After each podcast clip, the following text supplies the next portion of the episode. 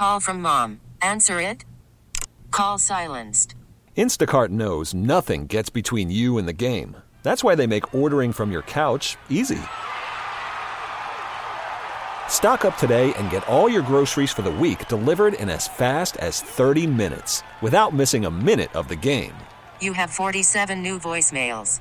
Download the app to get free delivery on your first three orders while supplies last. Minimum $10 per order. Additional terms apply. Hello. Thank you for going to the Les Schwab Tires. Tires? I don't know. Hello. We appreciate you going to the Les Schwab. Why can't you say tires? Vive Clicquot. It's the same thing. Just say tires. Where did we pick up from? Hi, everyone. You're listening to the Sinner and the Saint podcast. I'm Luke Anderson. I'm Will Darkins, and this is sponsored by Les Schwab Tires. Is that right? I think so. Okay. Yep. Enjoy. Doing the right thing since 1952. Honey, you promised you would take the kids to the zoo today. When are you going to mow the lawn? Your parents are coming over and you're not even dressed. You promised you were going to leave your wife for me. Don't let this happen to you. Everybody's working for the weekend, but your family and friends are always ruining your days off. Introducing Football Season, the best way to drown out the ones you love. Watch grown men run into each other head first. Marvel as overweight men chase a bouncing ball. Let the gladiators of today help you disconnect from the worries of the modern world. Get your 2018 college and pro football seasons today, and we'll throw in the Sinner and the Saints Tailgate Show, presented by Frostbrewed Coors Light, for free.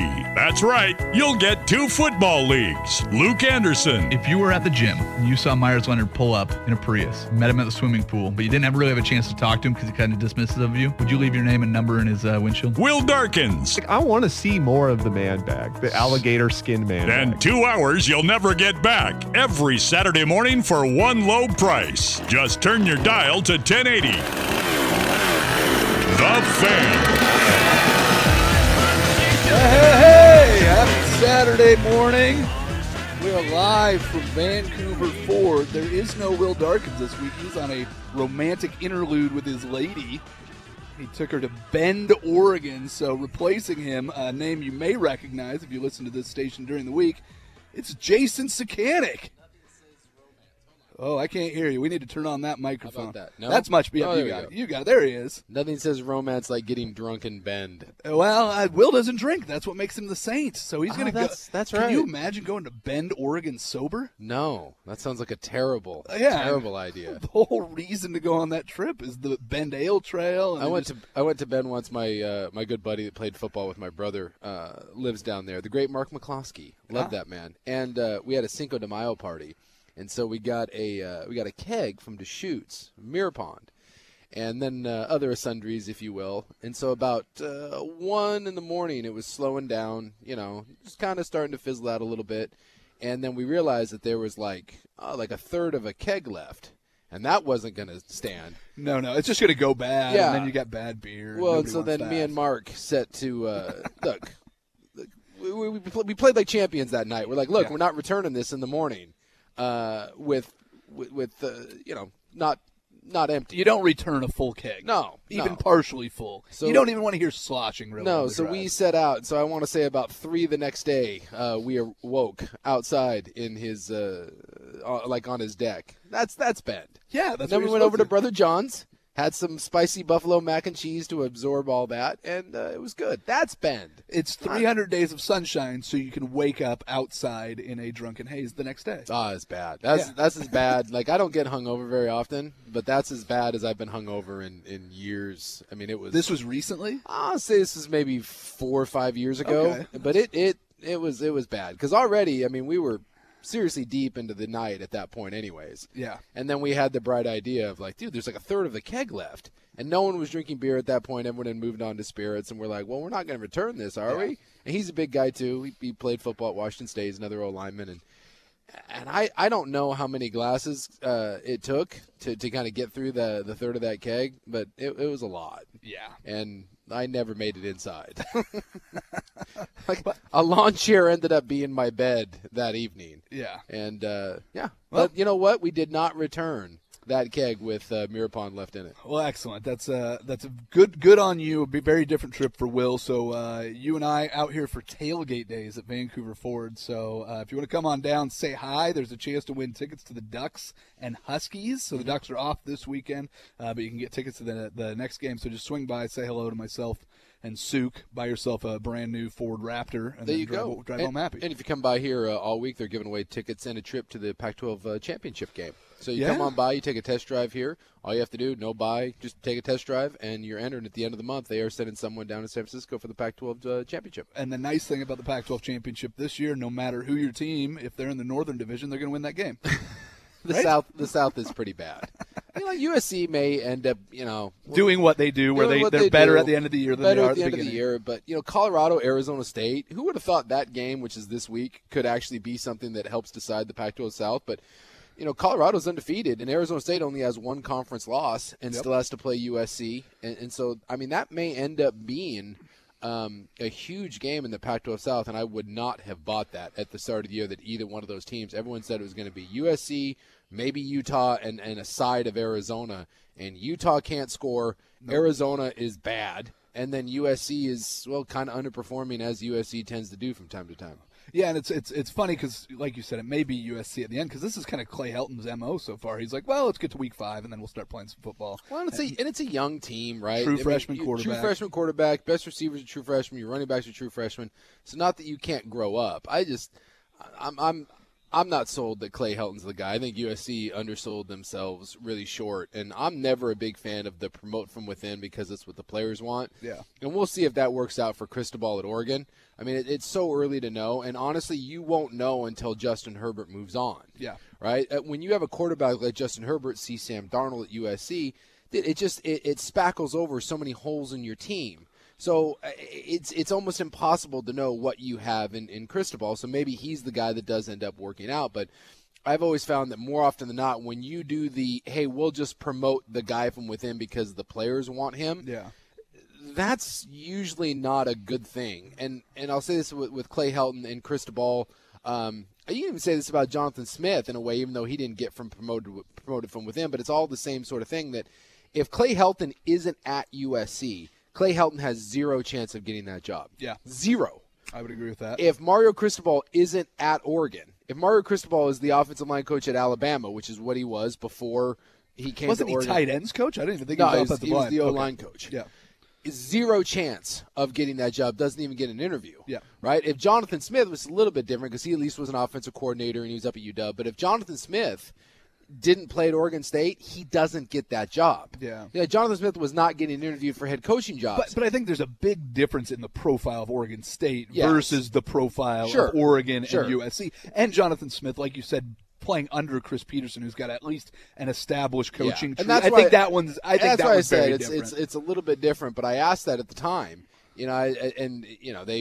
Oregon State, AD got all bristly at me, but I said if Jonathan Smith isn't Jonathan Smith, if he didn't play at Oregon State, is he considered for this job? I don't think he is. Yeah. I really don't. I think that job probably would end up going to a Bo Baldwin or someone like that.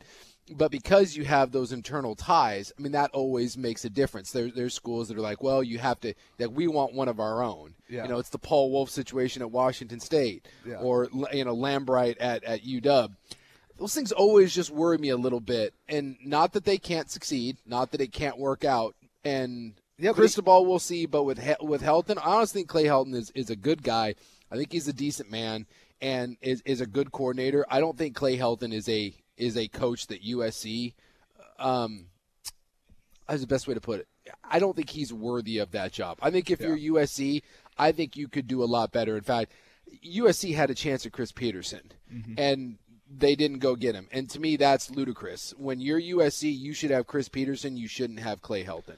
And not that Clay Helton can't win there, but I don't think Clay Helton will ever have the sort of success that you can have at USC on a regular basis. Now, the Jonathan Smith-Cristobal thing, who knows, because it's year one and it's so early. But both, I think, are have some momentum, especially with Oregon and recruiting. So we'll see what happens. While we're on that, is it possible that Scott Frost wasn't the right hire for Nebraska? I mean, right now it doesn't look right now way, it doesn't look very good. But at least the thing with Scott Frost is Scott Frost was the number one, He was on everybody's list. He was on everyone's list. It's because Scott Frost turned down Florida. Yeah. So, look, when you're turning down Florida, and you know, he turned down Florida because of the ties to Nebraska. So he may have taken the wrong job for the same reason. Well, look, Florida's a better job. Yeah. It just is. Scott Frost could have had a better job than Nebraska, but he turned it down for the exact same reason that a lot of schools hire guys. Yeah. He went to Nebraska for nostalgia purposes. I mean, are you kidding me? The guy won a national title there, and now you get a chance to come back and rebuild that program.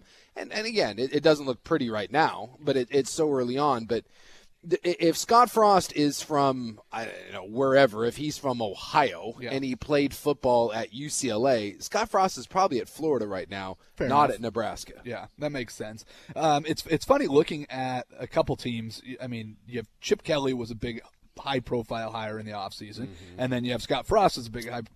Between them, they don't have a single win. Nope. And right now you've got UCLA taking on Washington this week. I mean, can you expect anything from UCLA? Because they just look awful. They're bad. They're a bad football team, and they're bad in all three phases, and they're poorly coached. I wish you could say something good about it. They're young. Yeah. They're inexperienced and not deep. But the weird thing about UCLA is when you look from a recruiting standpoint, outside of USC, if you go back, because they do recruiting cycles, right, every 4 years.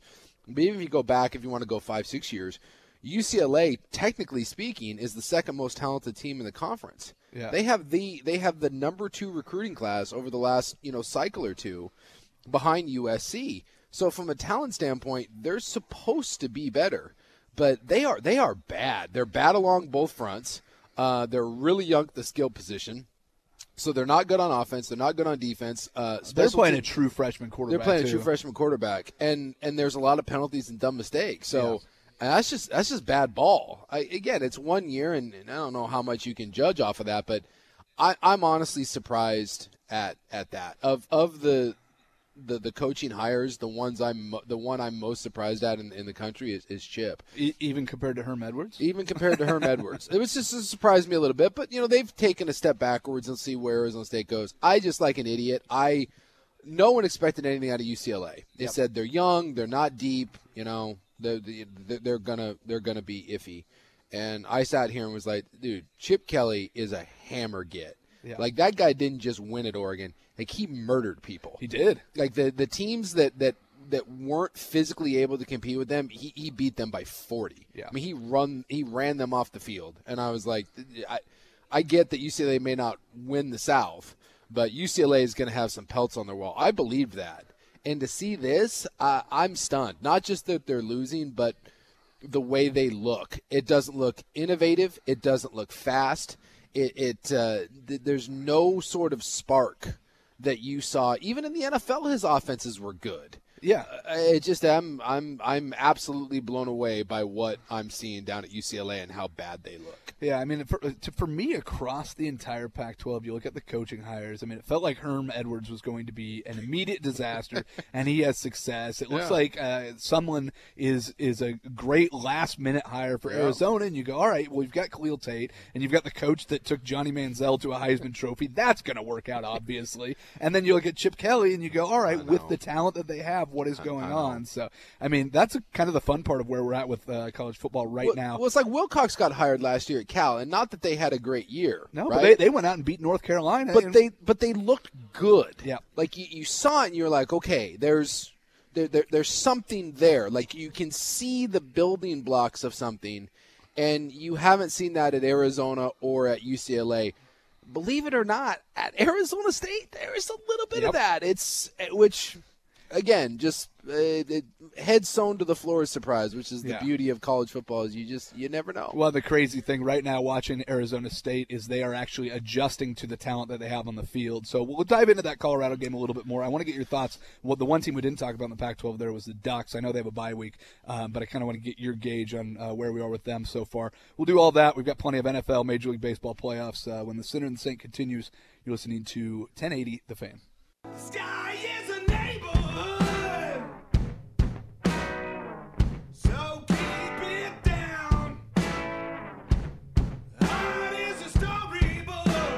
The Sinner and the Saint Tailgate with Luke Anderson and Will Darkins on 1080 The Fan. always my favorite month to do a couple shows from Vancouver Ford because it's about 3 minutes from my house. I mean, you got to sleep in a little bit extra. Nice. And my routine on Saturday mornings is always a little bit different because, you know, when you're at home, you have, like, all the luxuries of home. So I got to belly up to a nice big bowl of Cinnamon Toast Crunch this morning. A little CT. The kids are running around, just kind of half prepping for the show. I'm doing it with you, so really whatever I've prepped, we're probably not even going to get to anyways. Everything I wrote down for the first segment, we'll try to get to here. We might get to it. It is what it is, but always one of my favorite shows of the year. So come on down to Vancouver Ford, say hi to myself. Big Souk is with me. Great deals on every make and model of Ford that exists. You're going to walk away and save some money. But hey, you can also win tickets to Ducks and Huskies. And I mentioned it before the break. The Ducks are on a bye week. I think record-wise, they're kind of where I expected them to be. Probably. But as far as performance goes, I think they're a little ahead of it. What's your impression of the Ducks so far this season? Well, they should be undefeated. They were better than Stanford. For 3.5 quarters. Well, you know, you look at that, and I hate to – people always get all bent out of shape when I do this, but maybe, you know, Duck fan will actually appreciate it for once. The best team doesn't always win the game. Well, that's what makes football so great, and especially the NFL where the margin is so razor thin. You can see a team like the Bills come out and punch the Vikings in the mouth and then go right back to being the worst team in the NFL. Yeah, it's like the year that Ohio State and Miami played in the national championship, the best team didn't win. Yeah. Miami was better than Ohio State. Mm-hmm. They were. There was a bunch of fluky things that happened in that game, and it's like that game could have played out. Any football game can play out 100 different ways, right? And you needed that game to play out one, maybe two ways for Ohio State to win.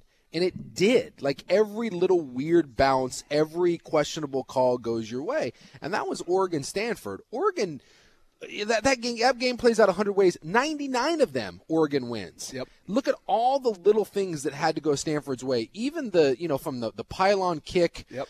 To the snap that Herbert should have handled. It was a bad snap. Well, and even if you don't get the snap, you have to fall on the ball. Yeah, and if in college, if you go down to a knee to pick up that ball, you can't return it for a touchdown. So it goes through Herbert's hands. He falls on it. It squirts up, and it just so happens to hit 25 from Stanford, like in the chest as he's running. He doesn't have to break stride. Yeah. You know, even if Stanford just falls on that ball, even if he has to stumble a little bit to pick it up, and they tackle him at the 40. That game is over. Yep. It's just that there's so many weird things that had to have happened. So Oregon's better than Stanford. Oregon should be undefeated and should be getting ready to play UW for command of the North. Now, it's a little funky now because now even if Oregon beats UW, which I don't think they will, I don't think they're quite there yet.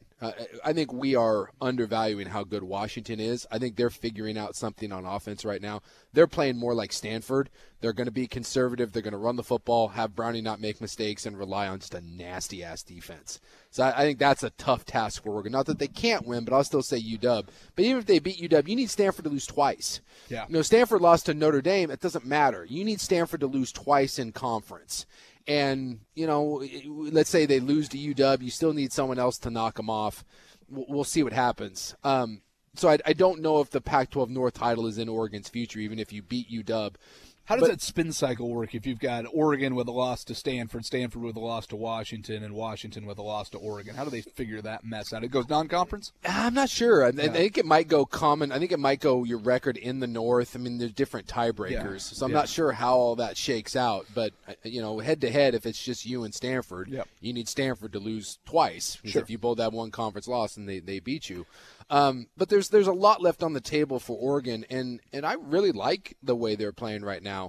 I thought their best game of the year by far was Stanford. If you would have asked me this question before Stanford, I was pretty skeptical. I don't think they were overwhelming against bad opponents. The receivers weren't playing very well. Dropping everything. Yeah. I think even to some extent, I think Herbert looked good, but not maybe as sharp as you were hoping for. You hadn't really found a kind of a bell cow back. Yeah. And I think a lot of those questions got answered at Stanford. That was by far your best game. So well, you found your number one receiver in Dylan Mitchell. Your preferred target, C.J. Verdell, looked like he was the guy. Even though Travis Dye's getting more and more carry, but you've got a couple backs that can do some things.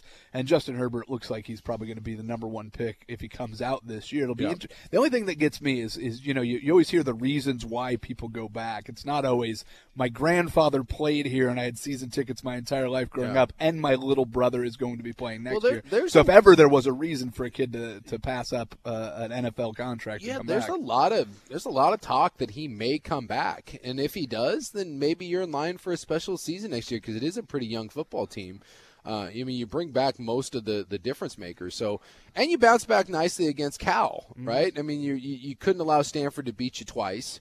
I think maybe there's still some second half issues there where your offense isn't quite clicking in the second half, and it's kind of been that way all year. Certainly was a bugaboo against Stanford. Yep. And you can even say that this going back to last year with this staff, that the second halves have been, maybe not what you were hoping for, but there was a lot to like about that performance against Cal. And when you have Justin Herbert and he's playing this way, you have a shot against anyone in the conference. Oh, and by the way, you have an opportunistic defense. Yep. Amadi is been an absolute stud. I think you have NFL players at all three levels, and I think that was something you haven't been able to say about this defense. But when you look at Jelks, when you look at Jordan Scott, when you look at Dye, and then you look at Amadi, you have legitimate NFL guys all three levels, and that's when you have special years. Yeah. When you have depth like that, and so I think there's a lot to like about Oregon, and I give them a shot against UW. Like UW's not going to score 60 against you. This offense isn't really built that way right now, and so when you have Herbert, if you can protect him and keep him upright, because I don't think you're going to run the ball against Washington. I think Herbert's going to have to throw it. You have a week to prepare. Yep. Washington does have to go on the road. Now, granted, it's UCLA, which shouldn't be a huge game, but it's still a road trip. Yep. Flying down to UCLA, flying back, and then a short trip. You still have to get on another airplane and come back down to Eugene. That can take its toll on you, and you have 2 weeks to prepare. A lot of this is setting up for you to have a real shot at this. And you look at what Auburn was able to do against UW on third down and throwing the football. That's going to be the key to this is can Herbert and those receivers hold up and convert on third downs against this UW defense. And I think Oregon's got a real shot. I'll still take UW. I think, the last couple of years they've been dominant in this football game, obviously. And I think from a talent standpoint, I think they are the superior team here. And I don't think it's really that close. I think UW is more talented at most positions except for one, and that is the most position. That is the most important position in all of football, and that's the guy taking the snap, and that gives you, I think, a better than average chance. Well, you started the whole segment by talking about how, the best team in football doesn't always win. You only get, 10 of these games in college football, 11 games in a season where you can really go out and prove who you are. And if Justin Herbert is leaning towards the NFL and all the talk seems to suggest it'll be the number one overall draft pick, you want to go out and make all these moments count. So for me, the cool part of this game and the thing that I love about the reason I prefer the NFL and the thing I love about great college football games is when you have strength against strength, because NFL games there are really no weaknesses on those teams.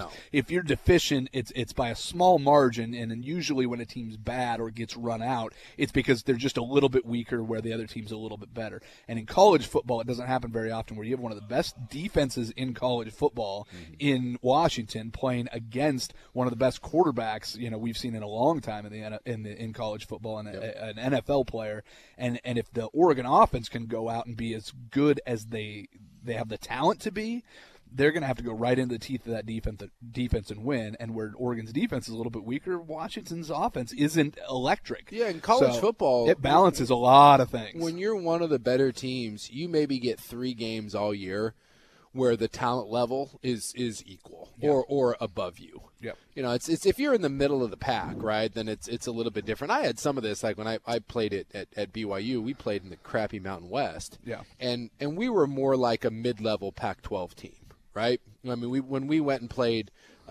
Arizona State, we played Washington, I played Cal, we played Virginia, we played Alabama, teams like that. If you put us in, it's like what Utah was when Utah came over, same sort of thing. You would. On my good years, we would have been a good to solid Pac-12 team, and on the bad years, we were, we'd be towards the bottom.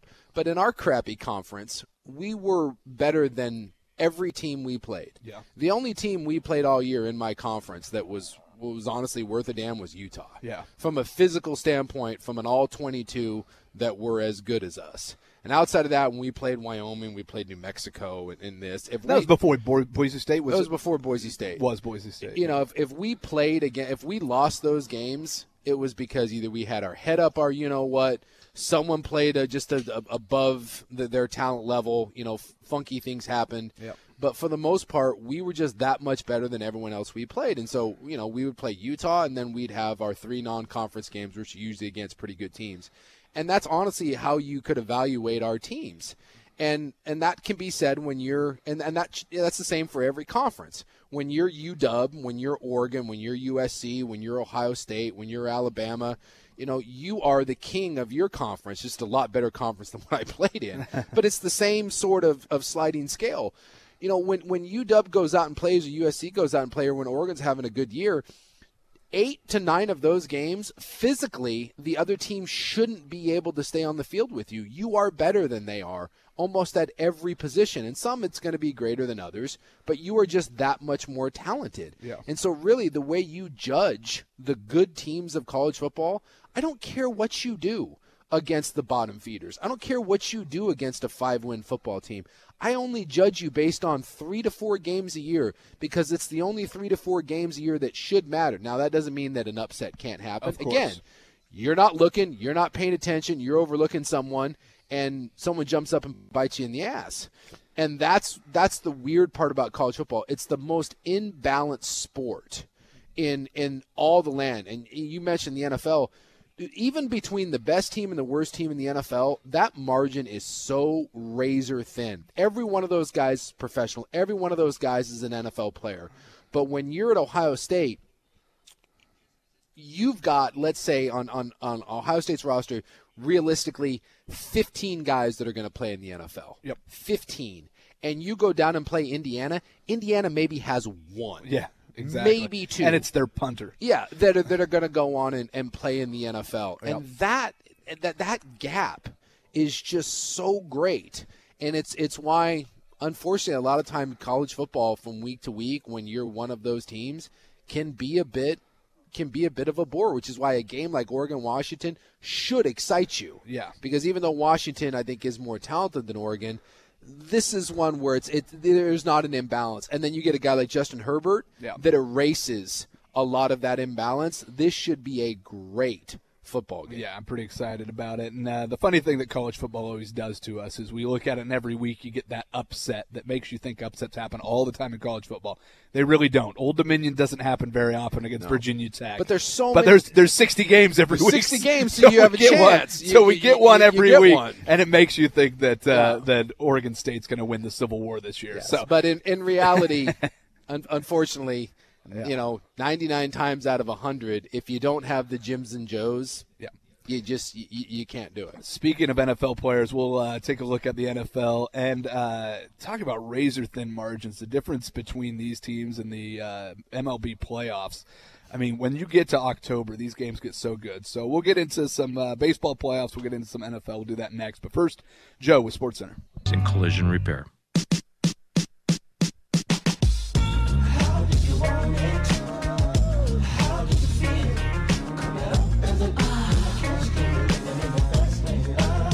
The Sinner and the Saint Tailgate with Luke Anderson and Will Darkins on 1080 The Fan. Foo Fighters 1 segment, and then we come back with a little Tupac. Listen, you got to mix it up. We try to keep things a little, erratic on the Sinner and the Saint. Both on my workout mix. Hey, perfect. We're happy we can help you with that. Here's the funny thing is, Better You Today text line 55305. One listener saying, Sue gets so sportsy in the morning. Usually Will has trashed a few coaches and athletes by now. Can you please steer the show into negativity and speculation? Thanks. And then the second request on the text line, please tell me with an all Mountain View show today, we're going to hear about the big Mountain View win last night. Go Thunder.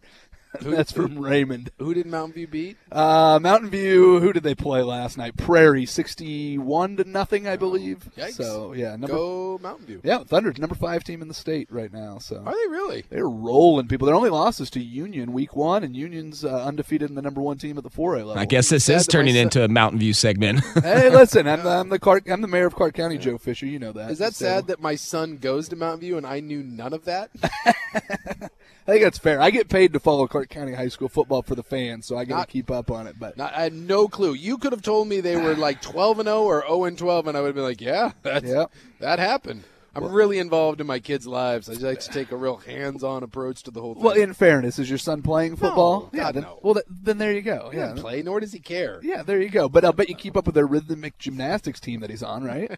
Yeah, he's like a skateboard punk. Oh, okay, gotcha. I've got James Iserman, teenage adventure punk. That's what's happening in my house. A lot of Chuck Taylors and not cutting your hair. Perfect. And creepy like high school mustaches. All we had to do to get to negativity and off sports was bring up your son. That worked out perfect. We hit two birds, one stone right there for everybody. He does. He's like a little Asian kid. He looks like he works at a tech company. He wears like flannel no matter what time of the year it is. It'd be like 108 degrees. He's wearing a flannel like in a beanie with like a creepy like Snoopy sort of mustache that he's got going on. Nice. Like riding his skateboard. Oh, is he pulling off the high school mustache? Oh, yeah, it's terrible. Oh. High school Asian mustache to boot. Yeah, it's a whole thing. That's a good look. You've got to be envious of that, especially with the long hair. Oh, I am envious. I live vicariously through his hair. Dude, that kid's hair is fantastic. It's like all thick and black, and it's like down to his shoulders.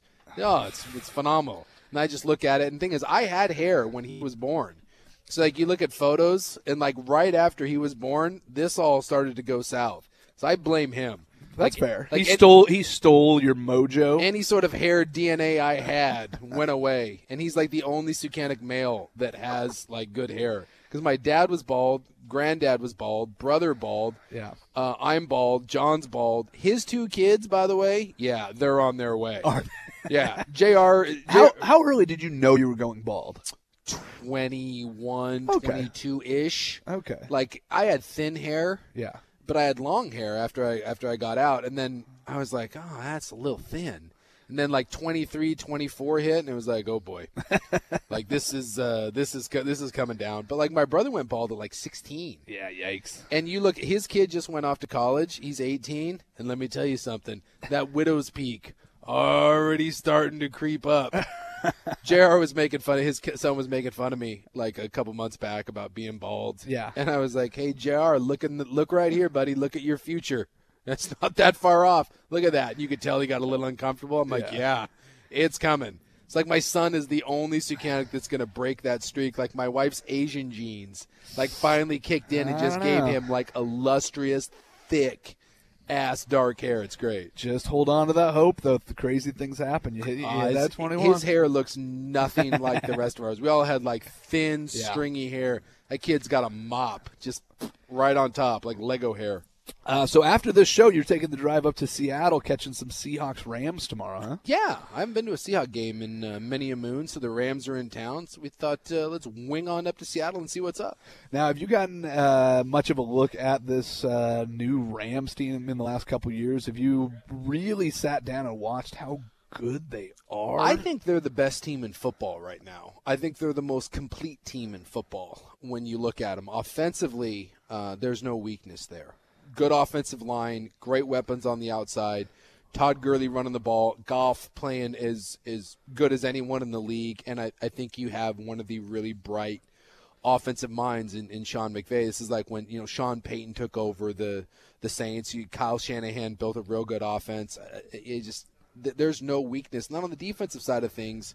It hasn't been as dominant as I thought, but it's a young linebacking crew that's growing up. Mark Barron's going to come back from injury when Talib comes back on the corner, and then that defensive line is starting to kind of figure it out and get home.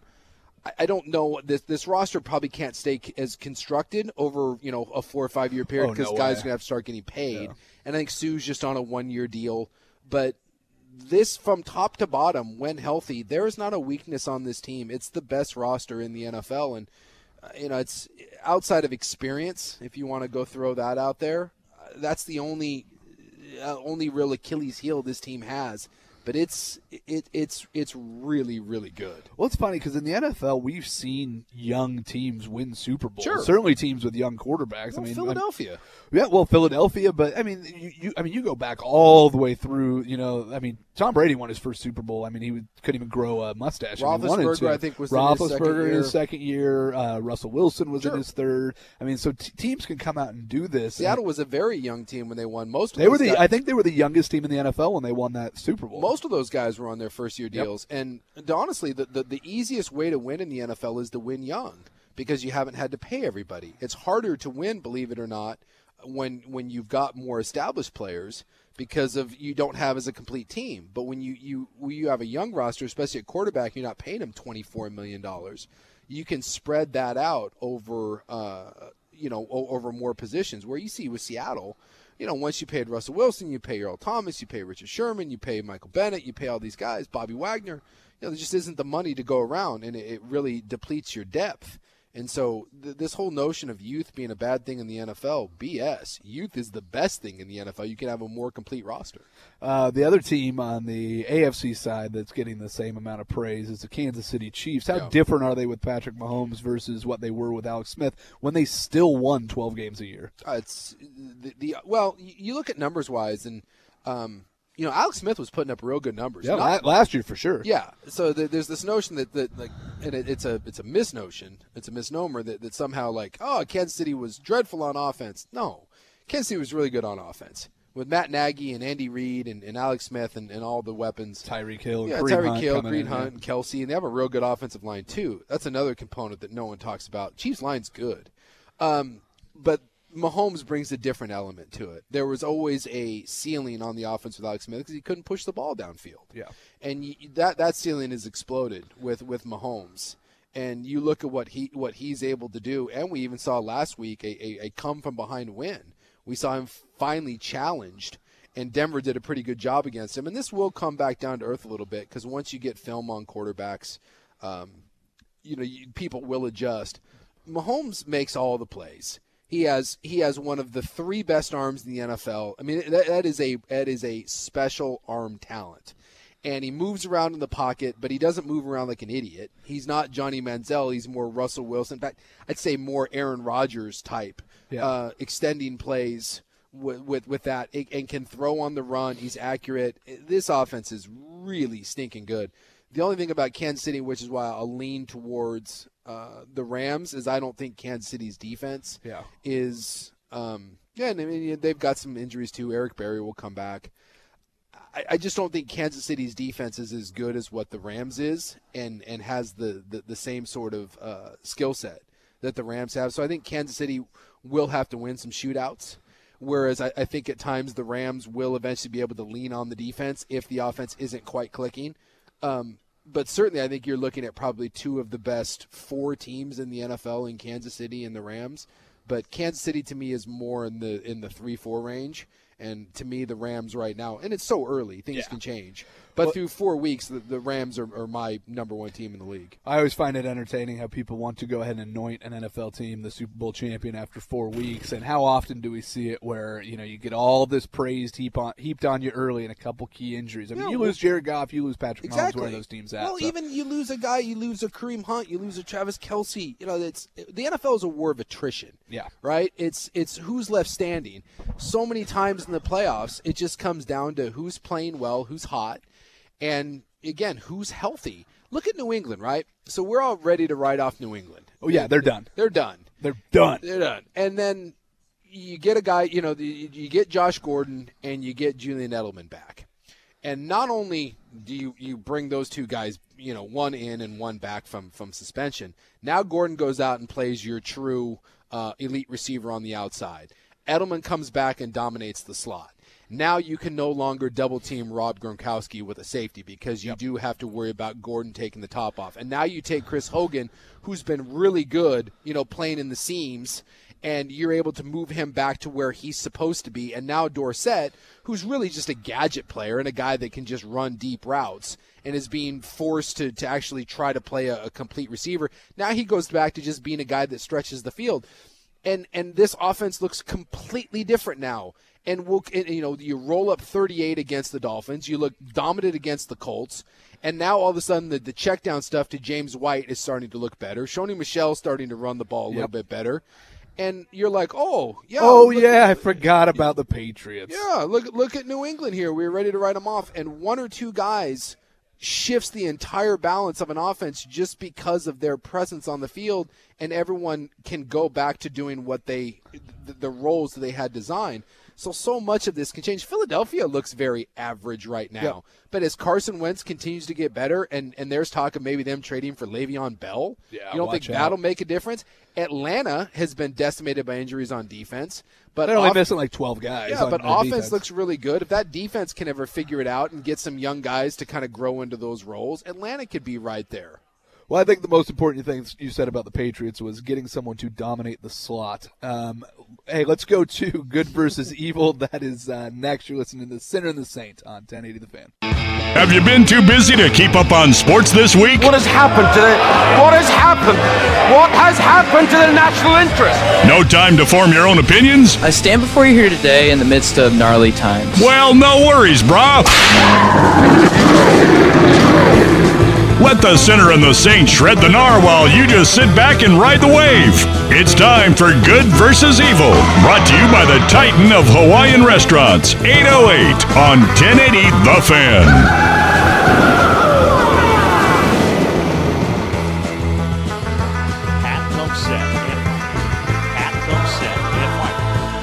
Swing and a drive.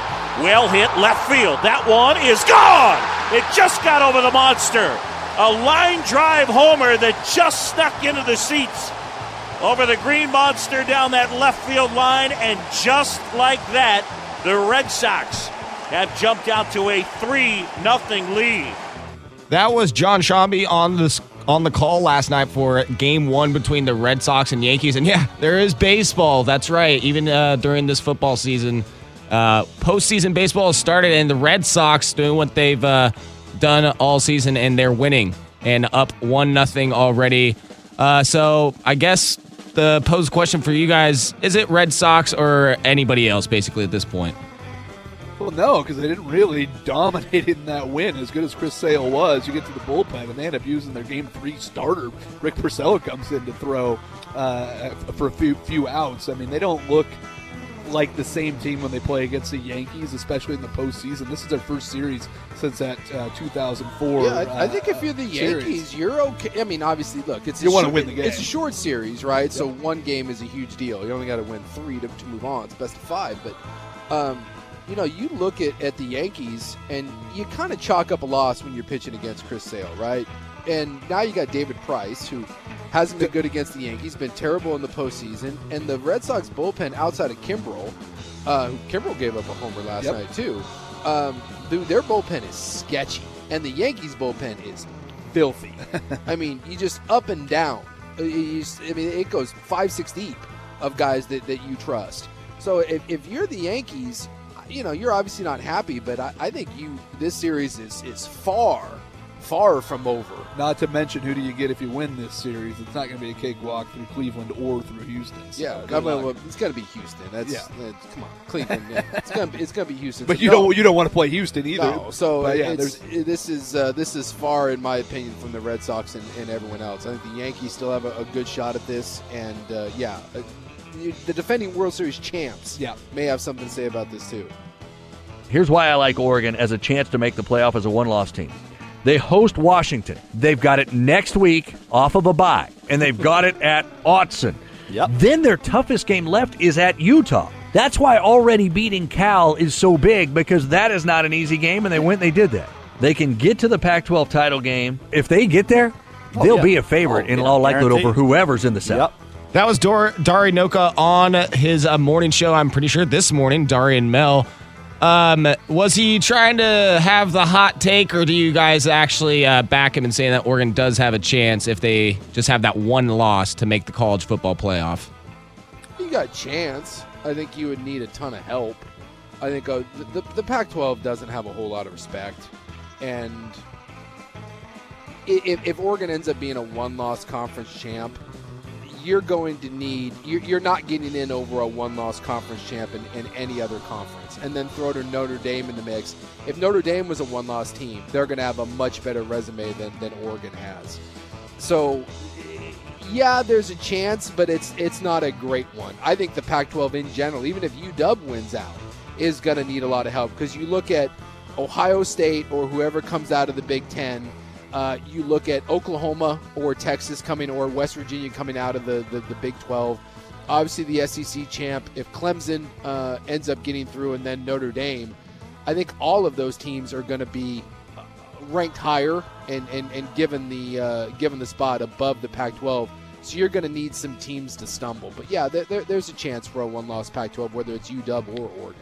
Yeah, and I think that Notre Dame win over Stanford is pretty telling, because their schedule doesn't get a lot harder after Virginia Tech either. And if Notre Dame goes undefeated, they're in the college football playoff, which ruins it for kind of all the conferences. You can't really look at having a one-loss team make it in. And the SEC, with Georgia and Alabama, they had two teams last year, so now the Big 12, the ACC, if Clemson stumbles, I mean, they haven't been great. They've got a freshman quarterback playing who made a pretty poor decision to get concussed last week.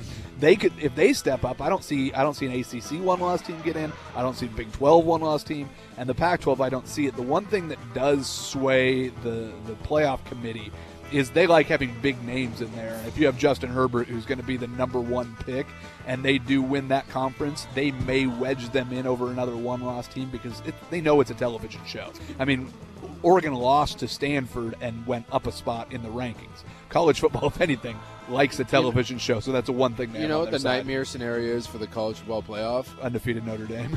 Undefeated Central Florida. Oh, there you go. 2 years in a row. Yep. And after what Central Florida did last year, beating Auburn in the bowl game, if Central Florida, who, pay attention, Central Florida's rolling, people. If Central Florida goes undefeated, does the college football playoff for the second year in a row take a team that beat Auburn last year? Remember, Auburn's the team that beat Alabama and Georgia.